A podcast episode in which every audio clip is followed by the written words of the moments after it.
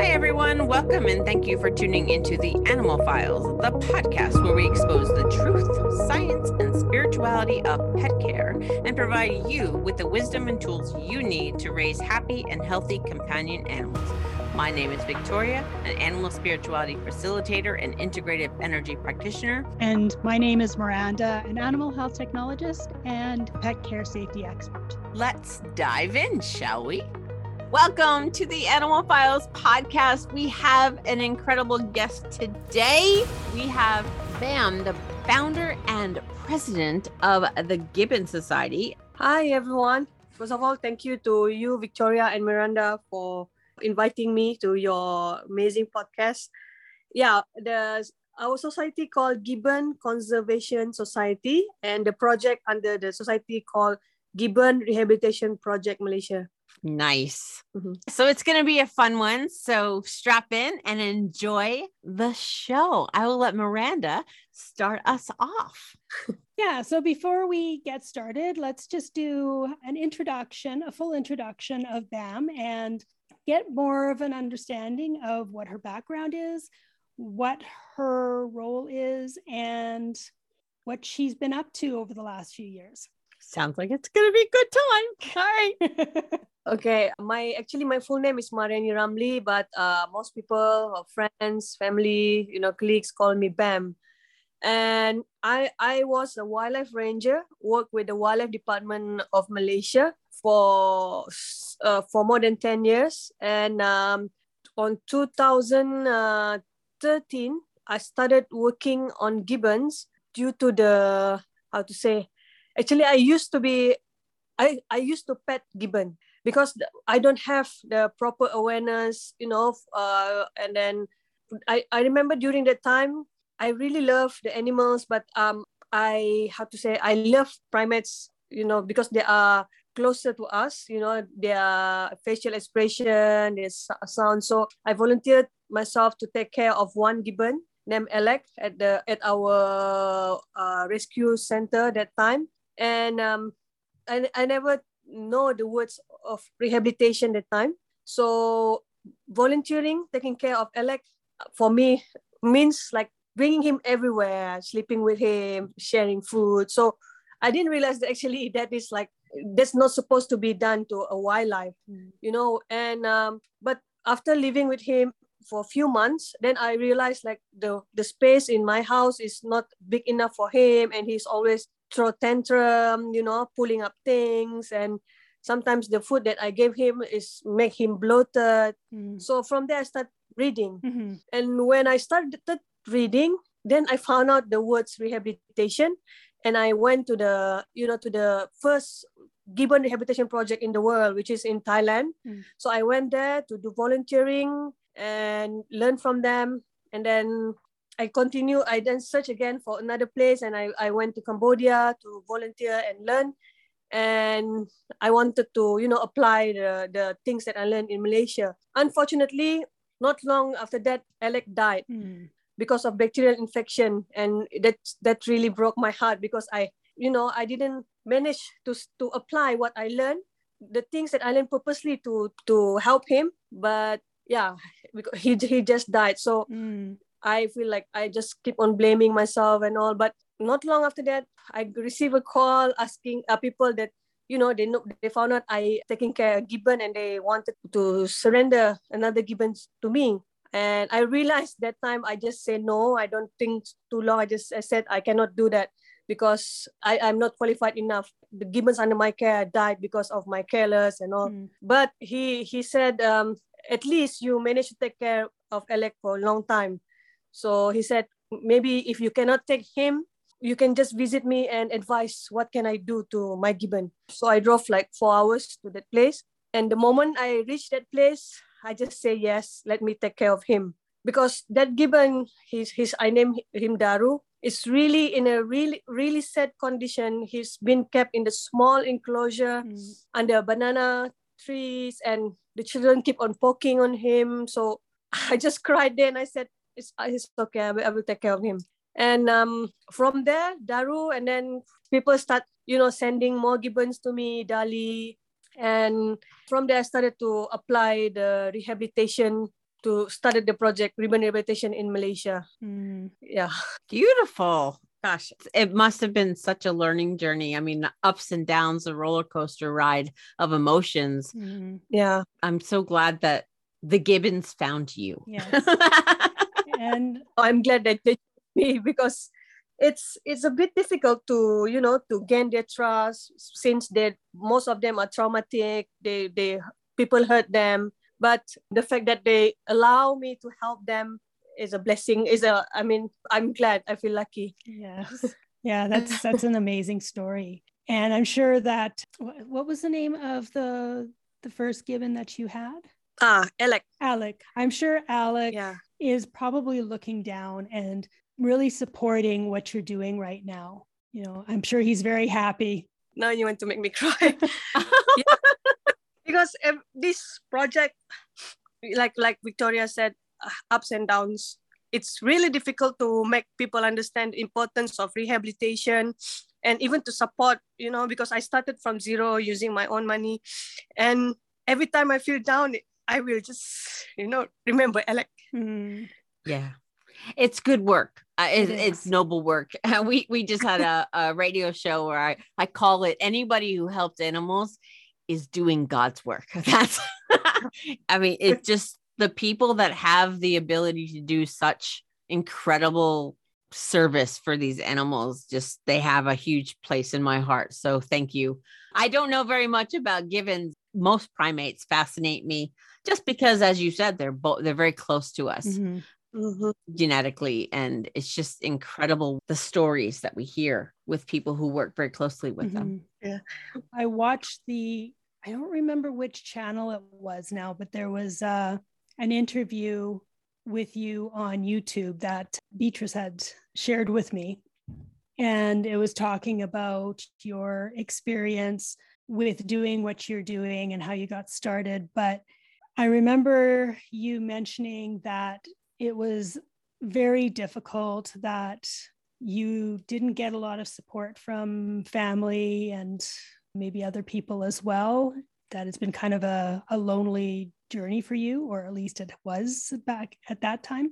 Yeah um yeah because you know i started the project while i still studying uh, and then I, I i i don't pretty much for four years during my study i don't have like during weekdays i will i will go to the, my class and then weekends i will go to the jungle to bring the gibbons this is before i start the proper system for my rehabilitation project so the fact also in Malaysia when women doing something like this, people will say you shouldn't do this. You just why you are wasting your time.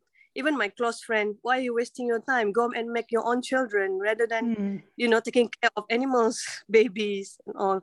So yeah, that's really that's that's what make me feel alone before this. But thankfully, as years pass by, I I received more supports for people that you know started to understand the objective of the project and passionate about the animals. mhm. Yeah you that's a lot of dedication to be able to just push forward and follow what you're passionate about and what you feel is important despite what other people might think and say. I think that's amazing. You always got a friend with the animal files. Thank you. is it a common I'm, I'm guessing i know the answer but is it a common challenge in malaysia for a lot of people to have wildlife as pets yeah, actually, some people know it is illegal, but some people also don't have proper how you call that education or awareness about having wildlife as pets. Mhm. they are these people are an animal lovers but they're taught like i love them and i want to own them they don't really like myself if i don't start you know go overseas or to start reading i will like my mentality is i i want to help you know by keeping them as pets. So right. things getting really worse here in Malaysia since 2013, uh, together with the social media. You know, when people start using Instagram, Facebook, youtube yeah. the, yeah, the, the illegal traders started to, you know, using this platform to promote all this wildlife, selling this wildlife online. Mm-hmm. And um, since last year, 2020, our the loophole in our Wildlife Conservation Act has been exploited by all these illegal traders because there are no section provided for you know for selling wildlife online. So these people are happily they have like might have like hundred thousands of followers. You know even the cele- the celebrities are keep, keeping wildlife as pet and showing off on their social media and encourage more demands uh, for having wildlife as pet. Mm-hmm. That's a shame. Really That's bad. Yeah, yeah, because all people see on on these different platforms is how cute these animals look, and uh-huh. they don't see the behind the scenes and what else is going on and yeah. you know they don't realize that these animals require a certain way of eating they can't just be fed whatever because they're going to get sick mm-hmm. and they're not domesticated so their behaviors are going to be completely different than a domesticated animal and trying to deal and respond to those behaviors can i think result in some very dangerous and traumatic results I guess I can't think of a better word. Actually, yeah. All the stress that these animals feel are most of it is caused by us humans. Mm-hmm you know, and some unknowingly, and others do it willfully. And that's the shame. Mm-hmm. Yeah, even there's times where you know you can see like expat gibbons being abandoned by the side of the road, being hit by a car, eating rubbish, and some expats other like macaque or leaf monkeys that you know, oh like macaque attacking human mm. because they used to be by the owners, but when these primates they can't really I mean, yeah, when they are below one years old, they will you can sort of like a bit control them but when they reach after eight months or one years old they are becoming more active and start pulling things. And these irresponsible owners just left them by the side of the road where they don't know how to live. Mm. you know they are primates. They are our cl- closest cousins. And like gibbons they they shared like uh, 96% dna with us human. So and they have like close family unit where if you pet them, they, they thought you are their parents and mm-hmm. they just, you know, when you just abandon like that, it's just abandoning a child. Right. Don't know how to live by this road. Yeah, that's what I was seeing in my head. I'll, you know, like you wouldn't do that to a child. Why would you do it to a primate. I mean, they have the same growth progression mm-hmm. for the most part.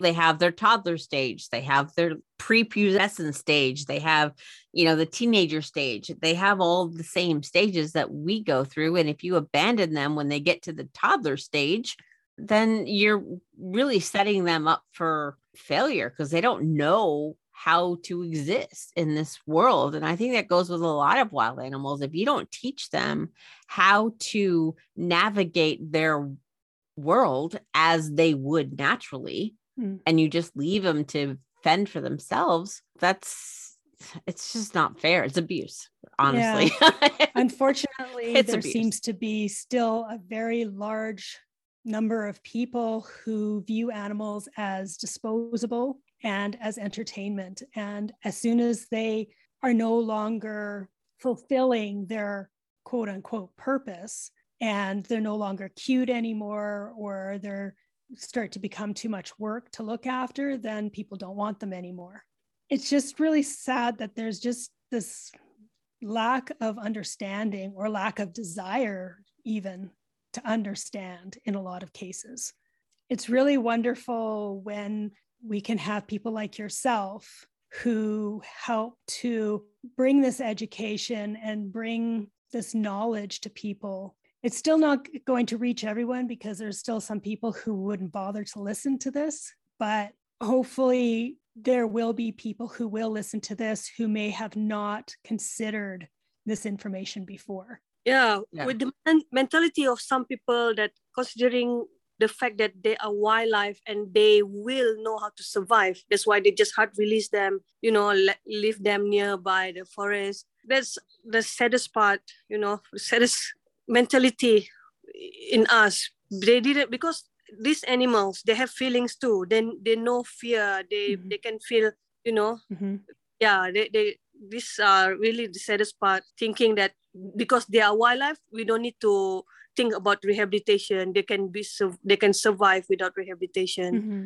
yeah. They need to learn. Yeah. Mm. through your rehabilitation do you try to help them? I guess you help them to learn how to be wild again but do they start to lose their trust with humans after a point of time or is that still something that remains even once they are back in the wild again? Um the how to say the main objective for rehabilitation is to release them back to the wild with the approach to minimize human contact mm-hmm. actually because they used to be pet you know right so the programs under rehabilitation itself are carefully designed so we can actually still can help them but, but with the purpose they will not rely on us fully mm-hmm. this is like a motivation uh, how to say motivation technique and then um, brain stimulation you know and that let them be among themselves. So in our project yes we still feed them like we have like a,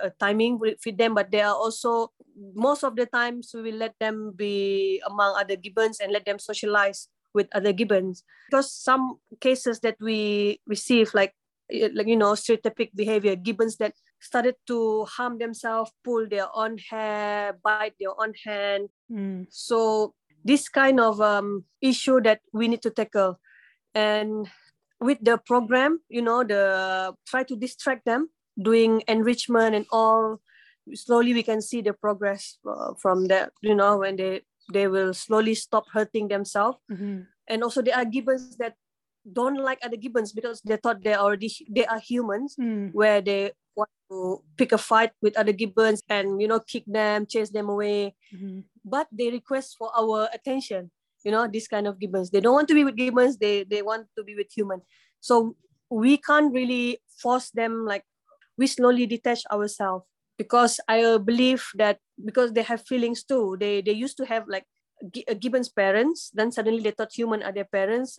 It's or it's a one heartbroken time when they are the parents being shot mm. in the jungle. So when they been separated by their owner, it's another heartbroken. Mm-hmm. So if we just use force to just leave him there, leave them there with other gibbons without, you know, they will like become confused who they, they really are. Mm-hmm. So that is why the approach is like slowly detachment process, let them um, trust other gibbons first, a proper introduction. Mm. So this this how we did it.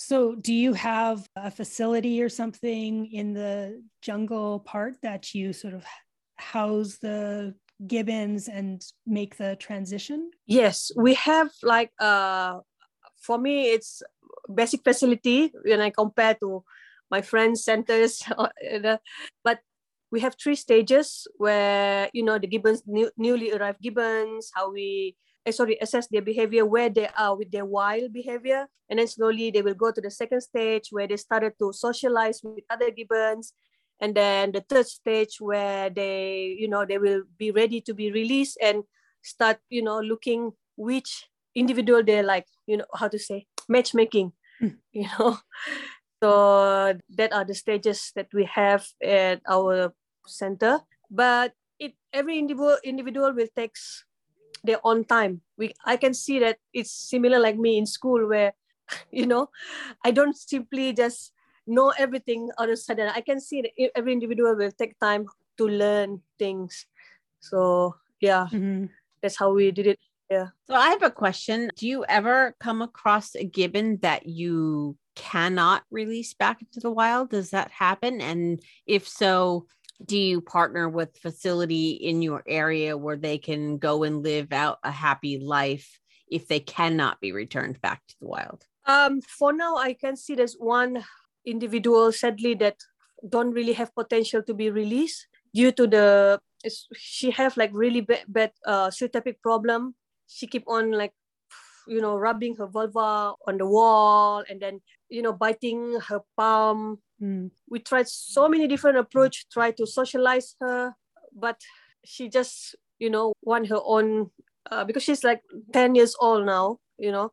It's been a long time. She's she she's as a pet. So the things that we can do is just to reduce, you know, her stereotypic behavior, but because there are seven criteria for to make sure this individual can survive in the wild So if she cannot pair with other gibbons, the potential of her to be released is quite low, Hmm. and also her stereotypic behavior.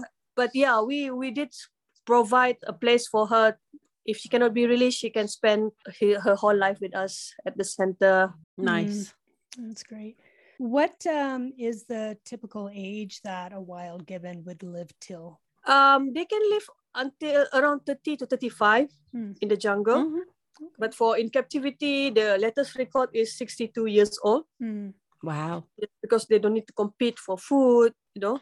But in the wild, they can live uh, 30 to 35. yeah, Yeah. So in captivity, it's almost like a human lifetime. Yes, Yeah. yes. but I suppose that still would Mhm. depend on how they're being cared for. If they're getting, if they're malnourished and that, then I would imagine their lifespan would be much shorter than in the wild. Yes, yes, I agree. Yeah. How do gibbons that need to be rehabilitated come to you? How do you find out about them?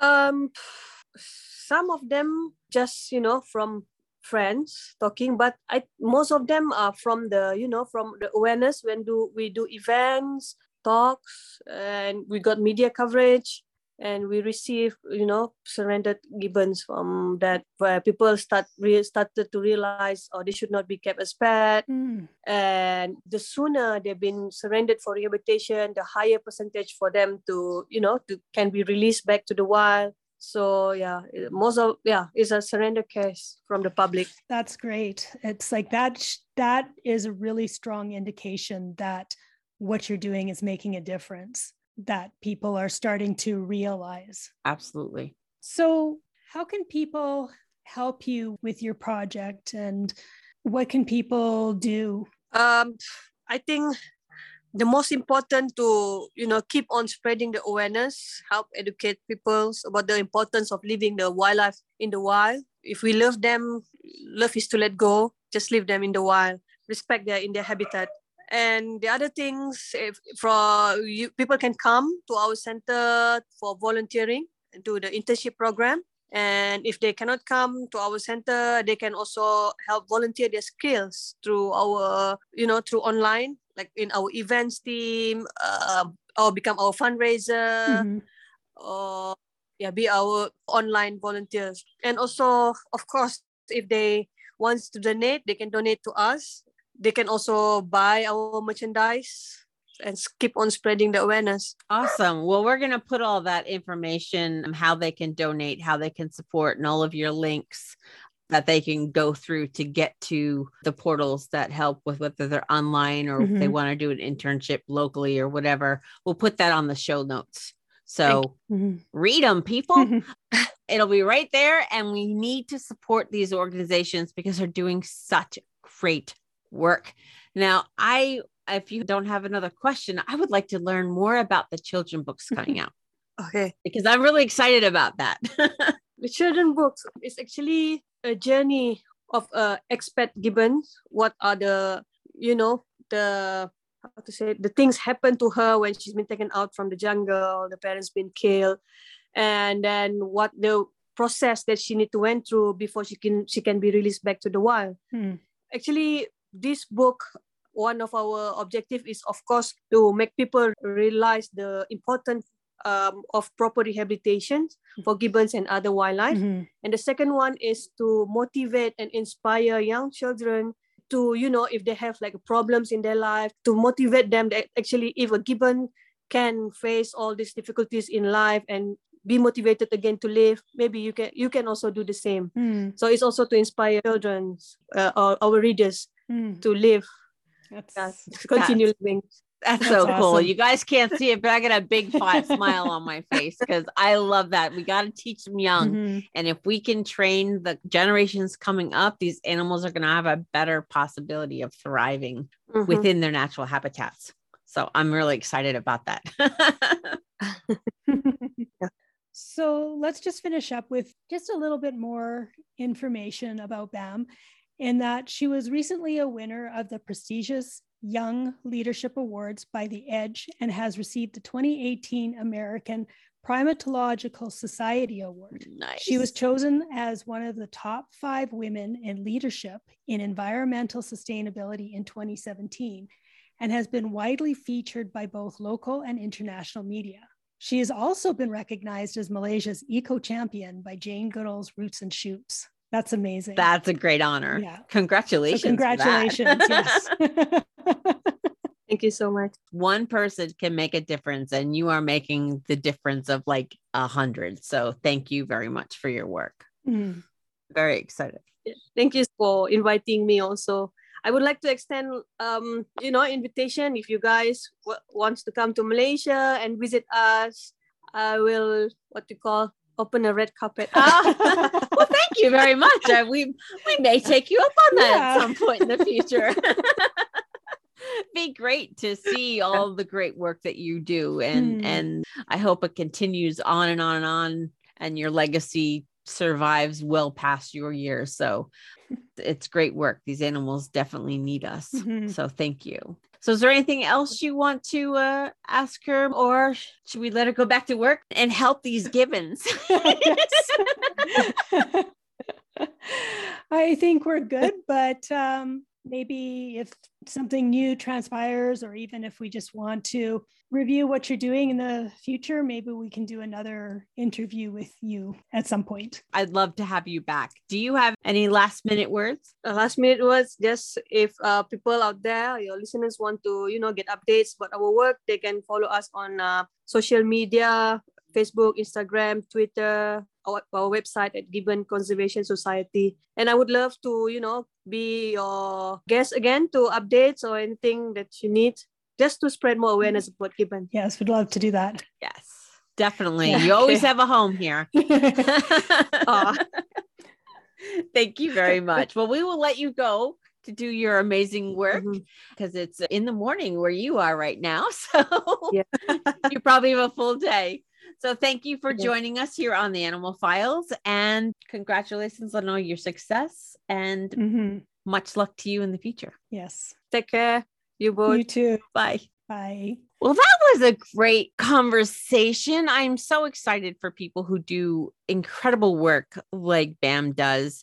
And I hope you've enjoyed the podcast. If you want to learn more about her and the work that she does, as well as the, the Gibbons Conservation Society, we will have all that information for you. We're going to put it on the website the animalfilespodcast.com and we are going to add all of that stuff in the show notes so you can get all of that. And if you have any ideas of what you would like us to talk about, any interviews that you would like to see, you can always email us at the animal files podcast at gmail.com. You can join our Facebook group, the Animal Files Community. And we also have a page you can follow for any updates, and that is the Animal Files Official. And then you can also find us on Twitter and Instagram. So just do a search and you'll find us. I promise you. I promise you. And if you'd like to support what we're doing and would like us to continue bringing great interviews and content, then consider supporting us on Patreon. And we also have some merch that uh, you might be interested in as well. We can share those links with you in the show notes as well. Yep, you'll always find a way to get to these things. I promise. We're here to help you expand your mind, to educate you, to showcase incredible humans doing incredible work for these incredible animals. And hopefully that will continue for years to come. so that is it for us today. I hope you've enjoyed that keep listening because we're going to have more interviews coming up throughout the year. We are so grateful to be back with season two of the Animal Files podcast. So join us on the second leg of our journey. Have a great day, everybody, and we will see you next time. Thanks for listening to today's episode. If you enjoyed the show, please be sure to rate, review, and recommend the show on iTunes or wherever you get your podcasts. If you want some more great info, be sure to check out www.theanimalfilespodcast.com.